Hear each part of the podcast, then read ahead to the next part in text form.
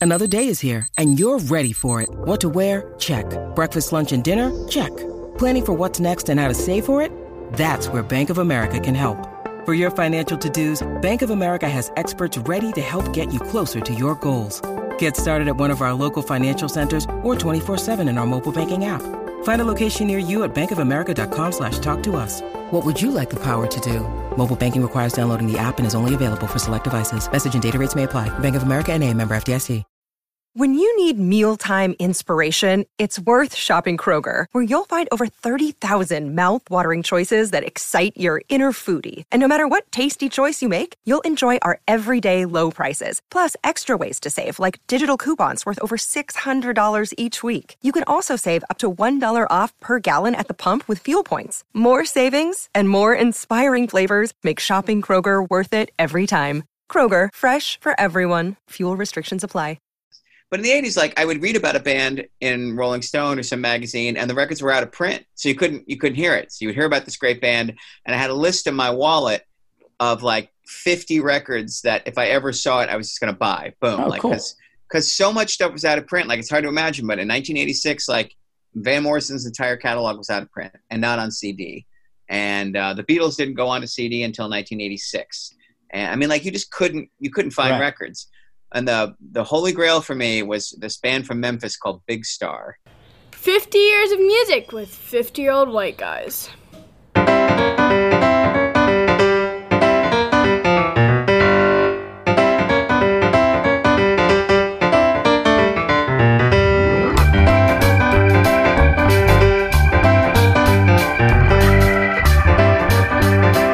Fellas, how are you this evening?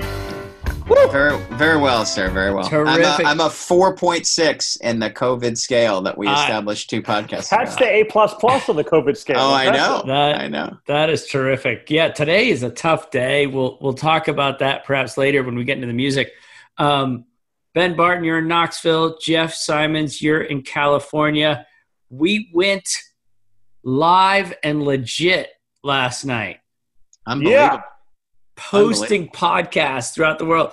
iTunes sent me an email today saying we're good to go. So we'll be on iTunes, we're on Nice. Spotify, iHeartRadio. It's actually like we're real. I know it's a little bit intimidating, isn't it? You go Um, from the, the theoretical to the actual is a big step. Dude, we got a critique on a Facebook comment, and I was like, "Oh my goodness!" Well, excuse me. Like I, almost came- us. I, I don't even know the guy. I almost Yeah. came back. I was like, "Dude," but then I was like, "No, probably know not what? the to handle this." we, we, we've got conversation flowing. It's all Yeah. good. But let's uh, let's set our goals. We have 45 more podcasts to go because that's our age, 50. Oof. How many downloads is your goal? Okay, so as you know, or maybe you don't know, and if there's a giant podcast army listening to this, I, Uh-huh. I put out a single uh, in April, and my goal. Excellent my song. goal was hundred downloads. Okay. Um, what, do you, what do you have so far? I am at 326. So- Nice. So, that was Excellent. good. But I'm shocked by that number, and I think I think a fully 290 of those are shocked he'd made music. Okay, I'm expecting. I'm releasing I'll another check single on. Friday, and I'm expecting it to go down to about 74. So I think Okay. 100 is a pretty pretty nice number. 100 downloads. Well, downloads is one thing, but like I mean, you can listen to it without downloading it. Like 100 listens would be miraculous. Yeah, I don't really understand the whole thing. So I, I can listen to a podcast without downloading it. Is that what you're Yeah, I mean, you can go to iTunes right now and just write "listen," and they're all up there streaming, which is pretty cool. And on Spotify too. And on Spotify w- without downloading. My goal before we started was 1,000 downloads. Oh my god! I Total figured, across all of them, or for each one? well, I just said a thousand. Then I was like, well, we got 50. So that's not so bad. Across all the podcasts that we're going to do 50, let's get to a thousand. I figure we can, between the three of us, we can strong arm or cajole 350, right? Maybe. I mean, I I'll be honest. Like I uh I was lying next to Sue's last night, working like listening to one to see how it sounded. She's like, "What's that?" I was like, oh, "That's the podcast we did," and she like she said, "Huh," and the "huh" communicated how the the the zero point oh oh oh four percent chance that Yeah. she will listen to one of these. So. If my wife's unwilling, I'm assuming the coalition of the willing uh, involves Right. just a few, just a few outliers. Well, I, I mean, I think it's going to be like when I went to that Gomez show a few years ago, where I looked around and I realized, oh, everyone here is me. We're all, you know, this particular age from this particular cultural background. That's our audience. Guys who would go to Gomez shows by themselves because their wives wouldn't go with them. So that might be it. There's at least a thousand of those Right. worldwide. Yeah, we just sure. we just have to find each other. That's that'll be the, the challenge. internet is yeah. really good at that. I will tell you uh, one of the, my professional secrets to success Uh huh. that I only, or I'm not, that's not, I shouldn't say only.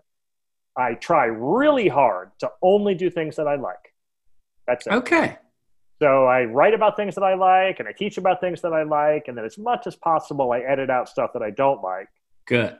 And then I don't worry about it, like how it's received. I just do the stuff that I like and then let the other stuff take care of itself. So I promise you, I'm going to treat my hobby that way too. So I like in the number in terms of the number of downloads, uh, dude. When I when you sent me the link and I listened Uh-huh. to it, I was like, oh, that was really funny. I enjoyed doing that. That was great. Okay. Like, mission accomplished for me. yeah. That uh, that's that's a win right there. Right. Now you have to understand Tim is Tim was raised Catholic, so he does lots of things he doesn't want to like out of obligation and with great sadness. That's right. So he's this will be a good growth moment. Like you guys are the yin and yang on that. Tim is like, why right. am I why am I not suffering? And Ben will say, because you're having fun. And the two of you will kind of teach Right. each other. And then I'll have to figure out what to do to myself. And I'll be in the middle like lukewarm water. So Well, speaking of the way I was, um, Jeff Simons, let's go to the Grammy winner for 1974 to our audience. Here's what we're doing we're picking out the best song from every year in which we've been alive. It is 1974. What did the Grammy committee say was the best song? and I'm glad you gave me an advance notice on this because I did have to download it I to believe make it it. available. I believe it. It's the Grammy winner. The Way We Were by Barbra Streisand.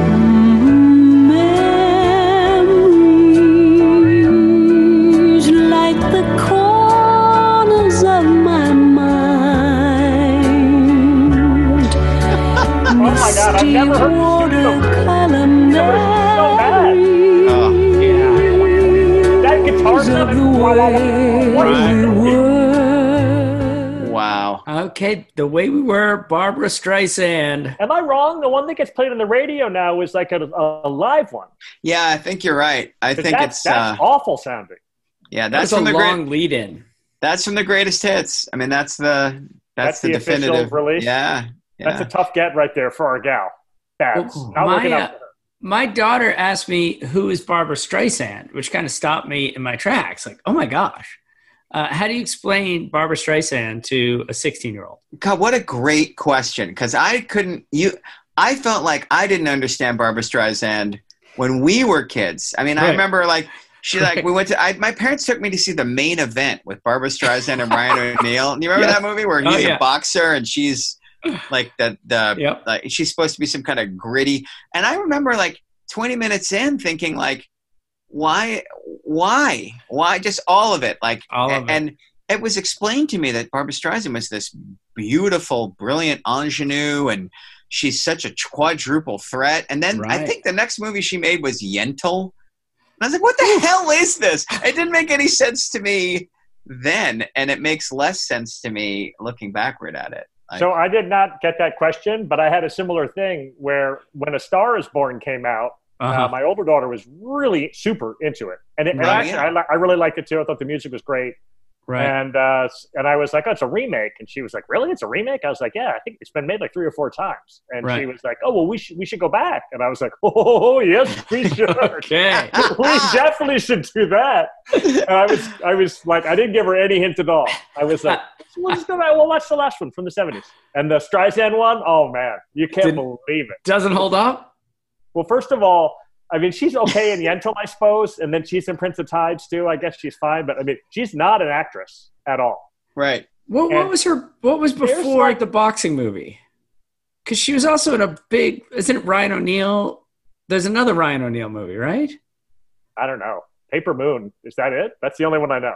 Yeah, Okay. Paper Moon. Well, she did. Yeah, there's a But whole anyhow, series Star is of Born like. is unbelievable. It It's like, okay. It's like she's really famous, and it's Uh-huh. a star vehicle. She's remaking it. The original one is the Dorothy from The Wizard of Oz. Right. Um, and there's like five, six minute singing things, like just her in a room just singing. I mean, it's amazing. Wow. It's like So yeah, I, what the reason I, I say as an explanation, that's how big a star Barbra Streisand was. Was that was Yeah. entertaining. Like people were like, oh, that's acceptable. right, they just gave her movies and said go star in this, and then sing for six minutes. I was Do you trying to guys- think. Yeah. Do you remember Is- the movie Nuts from the mid '80s with Richard Dreyfuss, starring Barbra Streisand as a troubled prostitute servicing Karl Malden? I mean, Right. her it- career is so bizarre. I and he's even. the lawyer, I think. oh yeah. Yeah. Yep. Wow. He's the That's pretty defense sweet lawyer. right there. All right. That well, one's guys, got everything. That's got like '80s lawyer movie and Barbra Streisand, and I mean, All right, we we've got to move on. We I don't know if you noticed the uh, the times of our podcast, but they're creeping up. Oh yeah, we got Um, to cut down. And Barbra Streisand, Barbra Streisand might be one of the reasons in this. my podcast. computer is dinging at me, telling me to hurry up. Sorry, I don't, I don't know how to turn that off. But uh, All right, real quick news from 1974: Richard Nixon resigns and is pardoned. effective Yeah. noon tomorrow. The Yeah. IRA begins bombings in London. Um, there's the rumble in the jungle. Ben, Barton. what was that? Oh. Was Rumble, Rumble in the jungle. If you haven't seen the documentary "When We Were Kings," the Ali Frazier fight, it's just Unbelievable. it's it, it, like uh, with the Jordan documentary now. Right. People have said it's the best sports documentary ever, and I'm here for that. It's just unbelievable. It's Oh, so OJ good. in America is still the best Yeah, documentary. made him- when we were Kings is second. Uh, Yeah. I think uh, those two they're We're, phenomenal. we're watching uh, OJ Made in America with our kids right now, and and they're just like, you are? yeah, yeah. You're gonna let them watch part four of OJ in America? It's the two oldest. Oh, okay, our Hey, they kids. I got- was, I was like, you're mean, gonna have some know. kids who will not sleep again. I Right. mean, the crime footage in I that know, movie is as brutal as anything I've ever looked at in my life. I think. All right, It's back so to the. Rumble in- in the Jungle. Did you know that Muhammad Ali was titleless from 67 to 74? yeah. Yeah. So he wins it back at 74. That's unreal. I didn't really put that together. Like, yeah, his I, I knew that that he refused to fight in the Vietnam War, that his title was taken away. I didn't know it was seven years. Yeah, long time in the in the wilderness. Amazing. Um, that, that we saw that together, didn't we, Ben? When we were Kings. I think that's in, right. Yeah. in the theater. I, I, God, I love that. That was such an Jeff- amazing. I went ahead and read two different bi- biographies of him. Like he's just an amazing guy. yeah. Jeff Simons, um, uh, an author, made his debut in 1974. Who was that? uh, no, no help at all. Uh, I will give you help. I mean, I imagine more than one wrote a book, but this is obviously somebody I should know. Obviously, someone you should know. Who is the biggest writer in America right now? And I, I use that word biggest with a little bit of trickery. oh, jeez. Stephen King. Excellent. Stephen Ah. King makes his debut at 26 with what book? I have no. At Carrie. Carrie is correct. Oh, look at that. Excellent. Uh, ben Barton, which building becomes the world's tallest building in 1974? It's the World Trade Center for like a month, and then the uh, Sears Tower. Excellent. Wow, good job. This is crazy to me. Elvis Presley's Aloha from Hawaii Yep. has 1 billion viewers. I understand there are only three channels. I get that. I But watched still, that. I remember is- you were. I remember watching like? that. It was terrible. It's like Fat Elvis in the suit. He's singing "My Way" at the end, and again, that's another one of those moments as a child where I'm like, "What is going on here?" Like I was, my parents sat me down like, "This is the greatest entertainer in the world. This is the greatest singer. You're, this is such a magical event. You will not believe it." And this 300 pound beast in a sequin suit with with mutton chops thicker than like hedgerows comes out on stage like no none of this where obviously he's obviously like pilled and up he's sweating. High as a sweating and I remember just thinking like life is going to be weird like I, this Wow. is just like this Prepare is just yourself. piece of evidence of that like the adults are barely running the asylum Oh my gosh! All right, uh, number one TV show, Ben Barton. 1974 number one TV show. Uh, no, no guess. Jeff Simons. uh emergency It is all in the family. Oh, Oh, yeah. Yeah, wow I've got a question about that coming up. Uh, we haven't done baby names since 1969. There No, is haven't. no change in the boy's name. It is still Michael. oh okay What is the girl's name? Jennifer Jennifer guess is Jennifer. correct. Oh, Nice job. Number one name of 1974. Karen and Chad are both Chad ranked 26th. oh 26th okay Chad Just in case, a lot of Karens and Chads have been in the news recently. That's All right. Let's go to um, which song spent the most time at number one. Jeff Simons, uh, Barbra Streisand did enjoy three weeks at number one, but so did Terry Jacks. How about that? Here we go. Seasons in the Sun. It's the number one hit. Seasons in the Sun by Terry Jacks.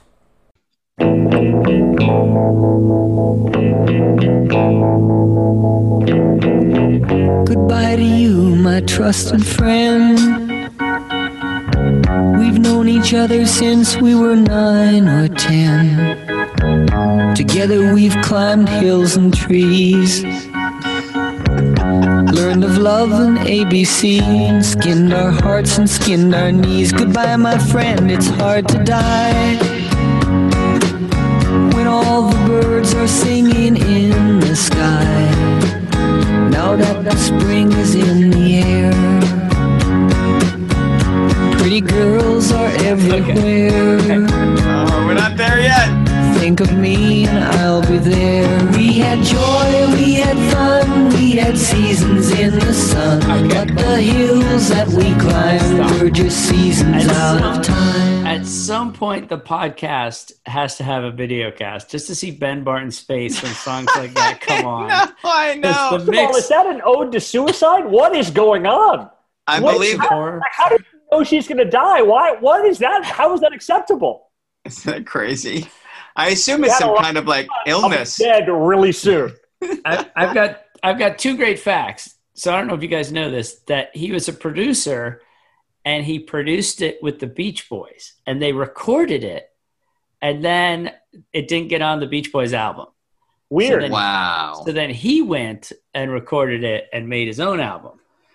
So the Beach Boys uh, And the don't Beach Boys were swimming in big hits at that point. What a Right. stupid choice. There's the photo of big old of uh, Terry Jacks.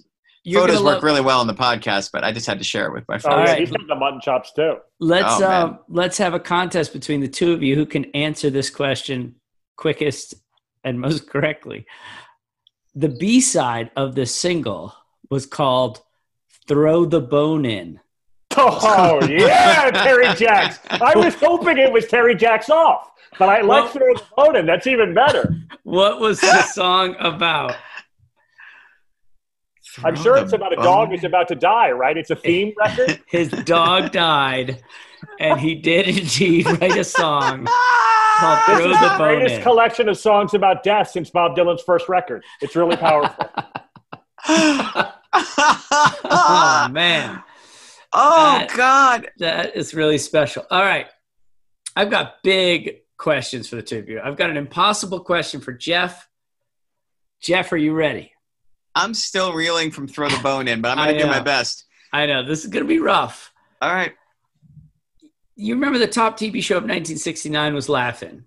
Yes, Rowan Second- and Martin's Laugh-In. Second was Gunsmoke, then Yep. Bonanza, then Mayberry RFD, then Family Affair with Sissy and the the butler. You remember Family Affair? Vaguely, very vaguely. So you've got that top five in 1969. The top five in 1974 Mm-hmm. is All in the Family, Yep. Sanford and Son, Oh, uh, Chico, Chico and the Man, I was. Oh, if you'd given me a second, I'd have had oh that are we allowed for to you. guess? Because the Jeffersons. Give me some The Jeffersons. Jeffersons is fourth, and MASH is fifth. Jeff Simons, is America changing? Is it for better or worse? And do these two sets of TV facts offer any clues? Ooh, I think um, what really happened is Norman Lear decided to start making TV shows because All in the Family and the Jeffersons and one of those other, not MASH, but one of the other two is also a Norman Lear vehicle. Um, that's so interesting. Is I mean, you're asking me on a bad day, like you know, these podcasts live in eternity, but like uh, we've had yet another. Right. Uh, well, I don't want to get too political, so I'll just say uh, senseless murder of a citizen by a jacked up police department. Um, But uh, George Floyd. Sorry, Jay. Um, but uh, so yeah, I don't know. Like, does this represent change, or does it just represent a moment where Americans wanted to be entertained by something that they uh, wanted to perceive was in the air, or was actually in the air? I'm very incoherent. I would say yes. I would say that the country was different in 1974 from 1969 but those changes didn't embed themselves and become roots in a way that we would have hoped. Okay. Yeah, I think you did well. Uh, it's the impossible question. You certainly could have gone to uh, All sitcoms there. too, which is interesting. Like we went from westerns and variety shows to sitcoms. Westerns. That as equally interesting to me as the the multicultural quality of I. I mean, think about 1969, like the the a year removed from two uh, awful assassinations. The Vietnam War rages on, and people are sitting down to watch Bonanza. yeah, it's weird. That's funny. Like, ah, all right. You got, do you guys remember Chico and the Man? That I was do. A, Chico and the Man was great. That was a big afternoon rerun for me. yeah. Um, Yeah. My yeah. favorite of that group though is Sanford and Son. I Oh, ride great. hard for Sanford. Right. and Son. Yes, That's hilarious. That show. It really is. It's funny to watch Redd Foxx try not to be vulgar, like he's holding it back. I wonder how many I'll great outtakes there are. those, first, those shows are a lot better than the '69 shows. Yeah. Right. And the second thing I'll say is that it's a mixed bag, but I really miss naked, open discussion about race. Yeah. Like that's just something you, like you, you Right. watch ten minutes. You could choose any Sanford and Son episode and watch ten minutes of it, and you're gonna be like, "Whoa, that would never happen." They're getting Yeah. into it. They're it. Right. completely not talking about that at all. Right. Um, and to a certain extent, that's because you know that's for salutary reasons. But it's a shame. It's really a shame because like that naked conversation, in my opinion, is part of what happens for healing. Well, let's do it when we get to my song. Oh, Nice. Yeah. Oh, dude! Hopefully, it's the Sanford and Son theme. It is not. I'm sorry. But I have an invitation to cynicism question for you, Ben Barton. All right. In 1974, Lucy is discovered in Ethiopia. She was the um, the, the fossilized remains of an Australopithecus. Austral, Australopithecus. We're not sure if there's a direct genealogy uh, between her and humans because we're talking three million years ago. But here are two interesting facts about Lucy. She was named because the archaeologists digging at that site listened to the Beatles, uh, particularly Lucy in the Sky with Diamonds, all the time as they dug. And she was a bipedal with a small cranium, leading to the theory that man's bipedalism preceded his brain development. In other words, man ran forward into the breach before he could really think. Can you give us any examples where you've seen that play out in your life Oh, for me personally, or in things you've observed? wait, wait! I've got theme music for this conundrum.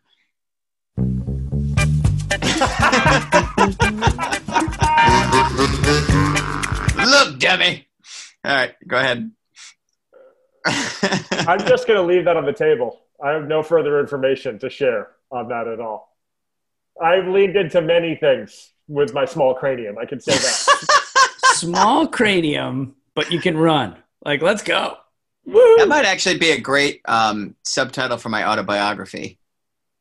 Running fast with a small cranium. That's a pretty good description of my entire so far. All right, well, let's get to our three songs. Enough banter.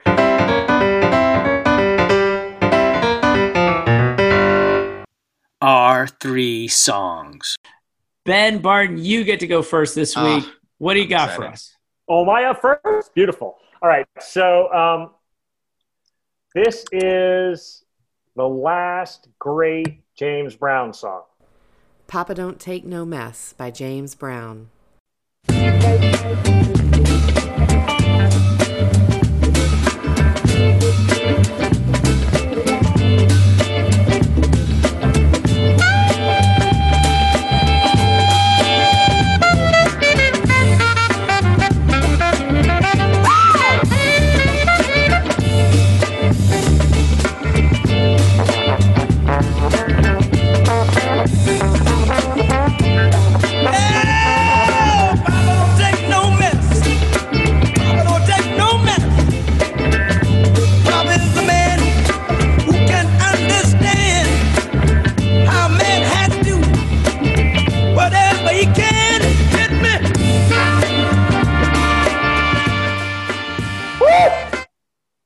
That's good. All right. So, So um, great. So great. hardest working man in show business. Jeff, how many studio albums did James Brown have in his career? Oh, it's got to be uh, over 50. He's got 63 studio albums. Yeah, that sounds about right. 15 live albums and another 49 What? compilation albums. Yep. James Brown, if you go to the discography, it's freaking crazy. He's putting out two and three records a year all the way through here. Yeah. And the record direct, so this is a hilarious, this is a single off his double album, 1974, called Hell. Yeah. And Hell to is just like that, actually, is a good description of 74. It's a real crappy year in America. And uh, the record before that, the, the next to last great James Brown song is The Payback, and that's a banger also. That's another great one from 74. Here's the uh, Wikipedia topping headings. So Okay. we'll start at 60. 67 to 70 is Soul Brother number one. 70 to 75 is Godfather of Soul. 75 to 91, Decline and Resurgence. Okay. And then 91 to 2006 is Final Years. And then if you scroll down to the personal part, not so good. You have marriages and children, off to a good start. Then the next topic is drug abuse. The Uh-oh. next topic is theft and assault conviction. the next topic is domestic violence arrests. And then the last one is rape accusation. So it kind of went off the rails a little. And it's actually, it's really kind of sad. Like, so uh, we had him in uh, 70. He's Yeah, super bad. he's still killing it now and he's in his 40s but the wheels are totally coming off so he's famous for running the tightest ship in show business he would fire dudes in his band if they've been drinking let alone doing drugs Really? yeah, Yeah. totally Mid And he, fi- he fined guys for mistakes on stage. Like you got fined for missing notes or missing steps. yeah Wow. he's like a, a like a complete detail oriented nut and the crazy thing is he's putting out all these records and you go through it he writes most of the songs up until this last papa don't take no mess record and then it appears like it's unclear exactly when he starts taking PCP, but it's somewhere in this neighborhood. Huh. That, and that would be a does not work idea. out for him. PCP. The one that people will remember, the one where he actually goes to jail, is a crazy story, just to show how high this guy is. It's So so there- great. Conference center next to his house, and he's convinced that people at the conference center are coming over to his pool house and going to the bathroom. So he shows up in a bathrobe, high as hell, with a shotgun. Oh no. and he interrupts an insurance convention. It's a group of insurance adjusters in a room, and James Brown comes in with a shotgun. Who the hell's going to use my bathroom? Who the hell's going to use my bathroom? Oh, I'm going to no. kill the next motherfucker I see in my bathroom. Takes off in his car. Then there's a police chase that goes out of South Carolina into Georgia, back into South Carolina. And he Oh my God. Oh yeah, terrible. He ends up spending uh, a, a minute in jail, like a, a medium lengthy period in jail. Right, because he, he'd gotten out of jail when he was in that gospel group. You said. Oh yeah, And- no, but dude, like uh, in terms of the artists who actually live the life versus talk about the life, poor James Brown actually lived the life. Like he Holy was in and out of prison and in and out of trouble for sure. Ugh. oh, Um, all of that being said, this song is amazing. Okay. Part of the reason why I love it is I, and you'll see this as the list goes on. I have an ongoing musical dialogue about masculinity and about Okay. fatherhood. and this is one of the first ones about that. So now some of the Interesting. are obviously not reflective of good parenting, uh, including the fact that Pop will slap you around. Like that's probably Sure. suboptimal. Um, but there's this whole thing about the father and the father being both a caring parent and an involved parent, but also like this intense masculine, uh, like idol. Okay. super- interesting. Um, and for me personally, having lived through being a father, like it's a weird thing. It's a weird thing. The masculinity that we grew up with and the masculinity that we project now Oh, are all worth thinking about. And I consider this sort of exhibit 1A. This is a good one to think about. you know, I, I was talking to one of my children the other day about um, processing feelings and expressing insecurities, and you know that you told him to shut that shit right down. I hope. the hell is going on here? I mean, I, I think what I said was that was the thing that we were taught to avoid at, at all costs. Expressing vulnerabilities, dealing with insecurities, like holy cow! And and, and meanwhile, our fathers and their fathers were that much um, more unhealthy with things like that, and how they defined masculinity. Yeah, I've had the good luck to have daughters, so it actually made it easier for me. I think I didn't Uh-huh. like I didn't like raising a son. I think would have been harder. I'd be curious to hear what Jeff thinks. And you got a son too, right, Tim? I do. I have two. Tim's Yeah, got like would- three or four of each. Don't worry. Yeah. Got a whole. You're like James Brown, just dropping that baby better. He's got a starting five. All right. Let's uh, keep things moving. What do you got, Jeff? Uh, I have super music nerddom this this year. Huh. Um, I'm trying to only do one song per band. So Okay. um, a couple because I I'm sure that the song that actually means the most to me from 1974 is "Boogie On Reggae Woman" by Stevie Wonder. Like, but I've already picked Stevie Wonder, so um, I'm gonna I'm gonna put it second. So one of the things I loved about um, the old days of record collecting was having to wait two or three years to find a record that you really wanted to hear. I, I don't know how kids now figure out what to listen to because everything's available, right? Like you just go on Spotify Right. and like and you're like, uh, music question mark. Um, but when in the eighties, Well, like they'll, you they'll go to this podcast. they'll go to this podcast. But in the '80s, like I would read about a band in Rolling Stone or some magazine, and the records were out of print, so you couldn't you couldn't hear it. So you would hear about this great band, and I had a list in my wallet of like 50 records that if I ever saw it, I was just going to buy. Boom, Oh, like cool. because so much stuff was out of print. Like it's hard to imagine, but in 1986, like Van Morrison's entire catalog was out of print and not on CD, and uh, the Beatles didn't go on to CD until 1986.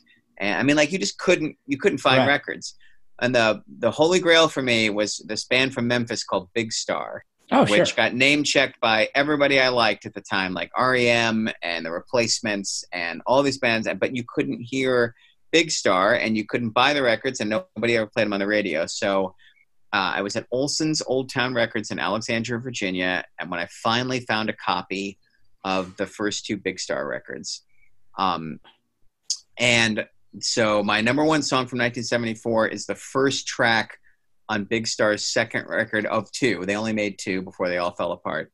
It's called "Oh My Soul," um, and it happens to be a song I absolutely adore. But part of what I love about it is it represents a particular moment of music consumption for me, where I I cared so much about finding and hearing music that I was bound to love this record even if I didn't love it.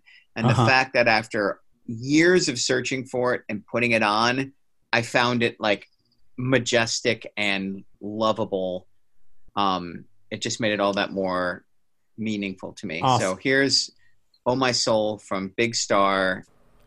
Oh My Soul by Big Star.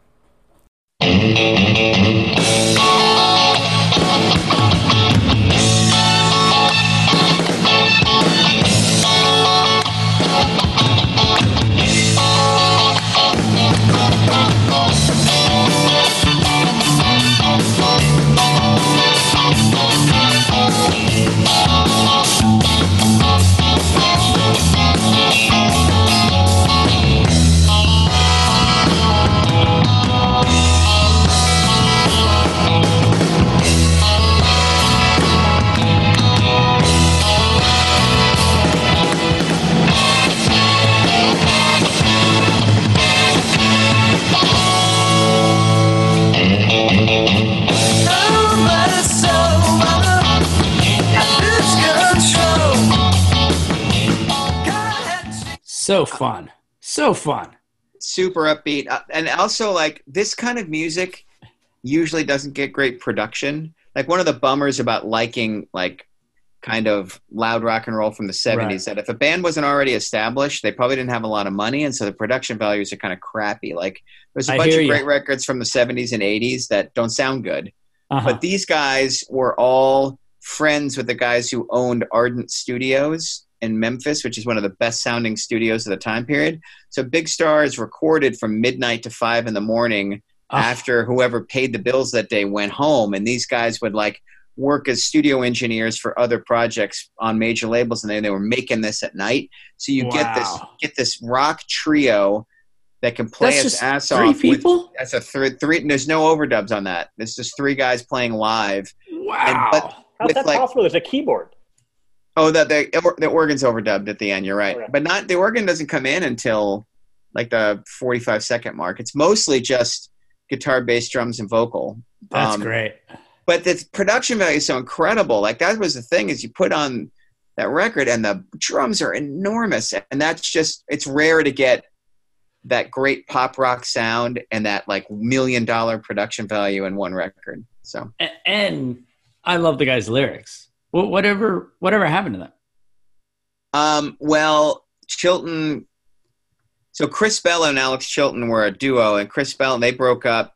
Bell isn't there for the second record, and he passes away in the late 1970s. And then Chilton just battled mental illness for his whole life and died about four or five years ago. Um, but Big Star had a little secondary moment, like in the early 90s, uh, a band called the Posies. Uh, were hired by Chilton and Jody Stephens, the drummer, to become like Big Star, and they toured as Big Star in the early '90s and made a record. So at least Chilton had a moment where he got recognized, and all Right. of the guys of a next generation name checked him as a big influence. Yeah. Is there a song that mentions Alex Chilton? Alex Chilton by the Replacements? Yeah, By the replacements. Okay. I, I mean, I knew I knew that. Uh, good stuff. Good stuff. Well, you guys but did super, really. but super nerdy as well. Like Ben's holding back. Like it's a it's a weenie rock elitist choice, and I fully own and acknowledge that. Yeah, that this is one of those ones where, um, and this will happen more when we get into the 2000s. There'll be stuff that I recommended to Jeff that he didn't like. Uh-huh. Like I, I, I'm fully aware that awesome, that everybody loves Big Star, but I'm just not. I just, I'm like, it's fine. Like I didn't, I didn't hate it, but uh, you, you guys know the actual Shaggy Dog joke, where the Uh. dog keeps going to different. And I won't tell the long version of it, but the dog keeps going to different dog shows, and each Uh-huh. time that's a Shaggy dog. That's the shaggiest dog I've ever seen. First prize. I love it. I love it. I love it. And then they get to the very last one, and they get to the last judge, and he's like, "That's fine." That was how I felt. About it's all right.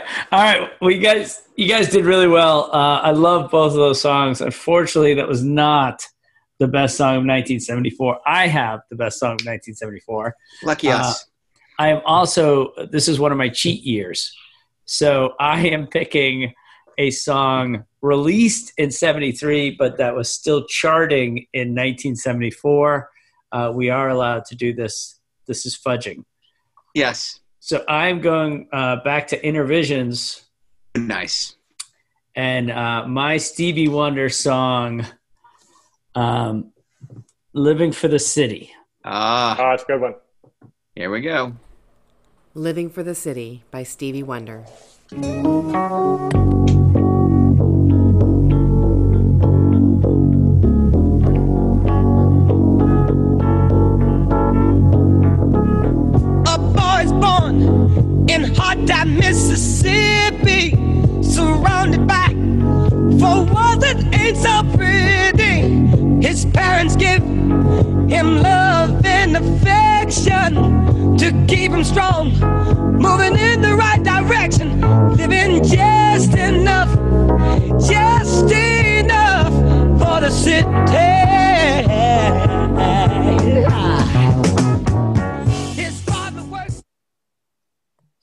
One of the most depressing things that has happened in our adult lives, I see if you guys agree with me, to find out that Bill Cosby is a monster.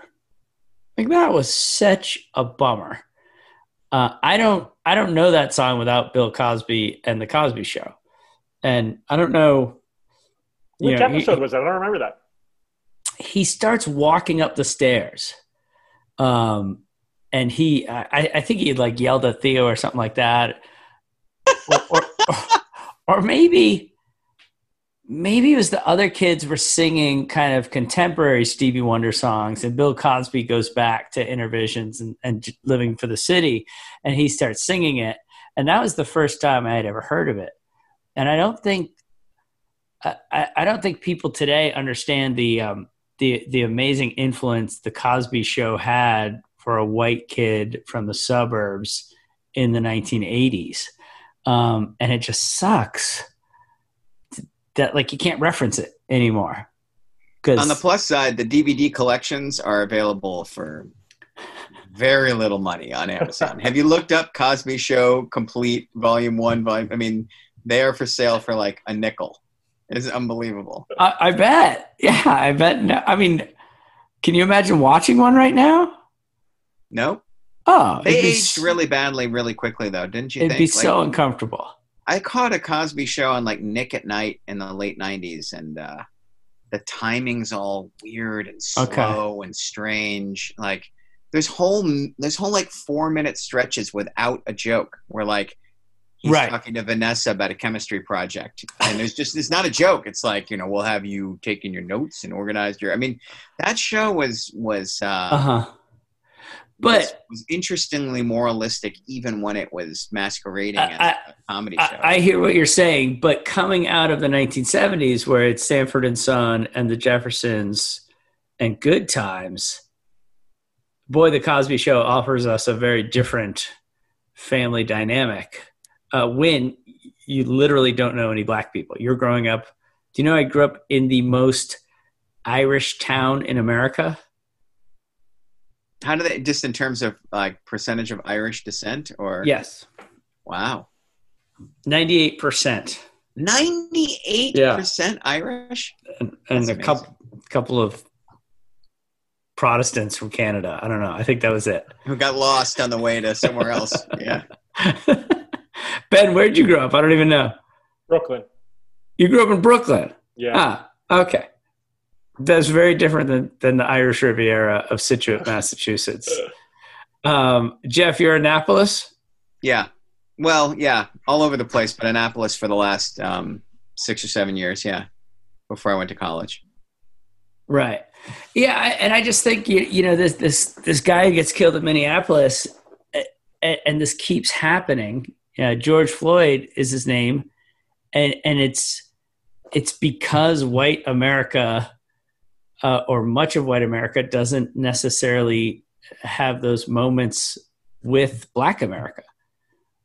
You know, Bryan Stevenson talks about getting uh, proximate to Black people, and um, it just doesn't happen enough. And for a kid like me, it, it would happen through the Cosby Show, and then oh, that leads me to this song, uh, where Stevie Wonder ha- has a interlude, this strange interlude in this awesome jamming song, where all of a sudden there's someone being harassed by a cop, um, and it kind of comes out of nowhere. And you know, to, to my sensibilities as a, a young white boy is like, oh, he's kind of ruining his song. What the heck is he doing here at this moment? Oh, that's interesting because that's also a really interesting intra-racial moment, right? Like he's the he's the easy mark who's come up from the south. It's Right. a great migration narrative, right? Like wow, skyscrapers and everything, and then like the the kind of street smart hood is like, hey man, just hold this for me, I'll be right, Right. back, and then he gets falsely identified, right? And the I mean, everything about that is so interesting because you know Wonder famously had uh, an integrated band, like Wonderland, the band that tours Innervision is half white, including like the lead guitar player in that band is the same guy who wrote Maniac from the Flashdance movie, Stop it. Michael Nice. Sembello. I mean, it's like that.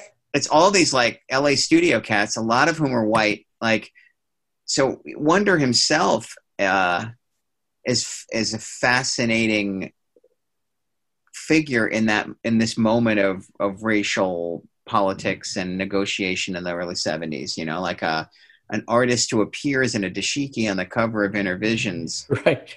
but has a has an integrated band and and a message about race that is And he's not blind. in, in any way and not yeah right and not in any way um divisive you know Ah. all right.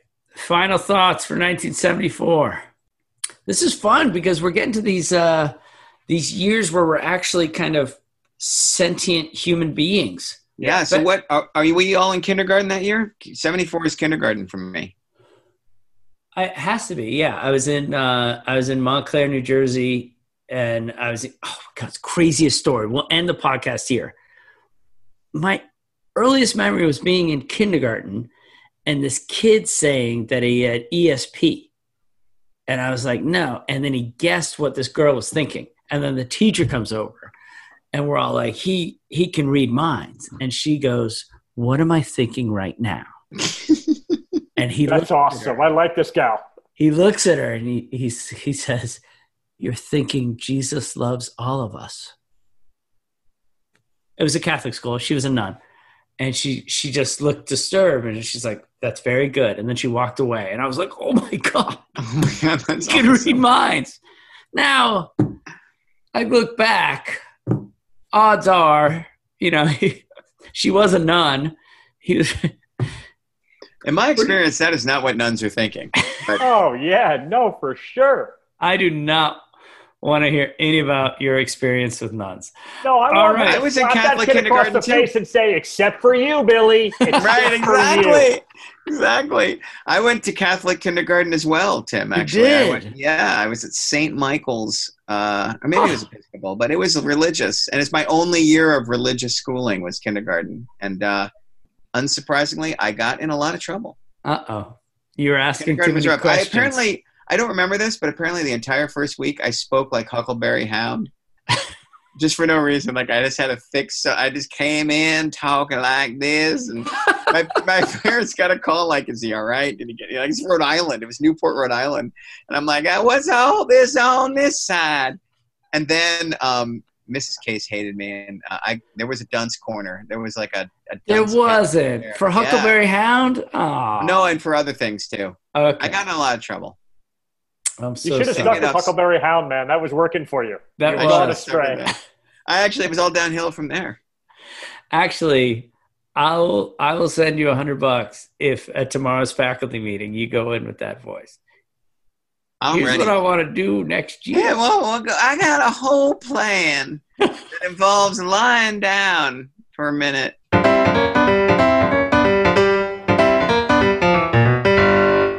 Thanks so much for listening to 50 Years of Music. Check us out on Twitter and give us some advice. Have you ever wondered what actually happens in Congress every day? Stay informed on Capitol Hill's daily happenings with a concise, factual summary of the Senate and House of Representatives' activities from the previous session, free from bias, on the Congressional Record Daily Digest podcast. Subscribe on your favorite podcast platform and discover the process from the heart of U.S. politics. The Congressional Record Daily Digest, an Electricast production. Electricast. Electricast. Welcome to the Candle Power Hour, Come with us backstage behind the scenes of show business spanning over four decades and bringing you the experiences that can only be told by the people who were there. Our guests are from the A list, the F list, and everyone in between. Get set for some of the most insane, hilarious, and inspiring stories you will ever hear. I'm Mercury, And I'm Diego. your host for the, The Candle, Candle Power, Power Hour. Hour.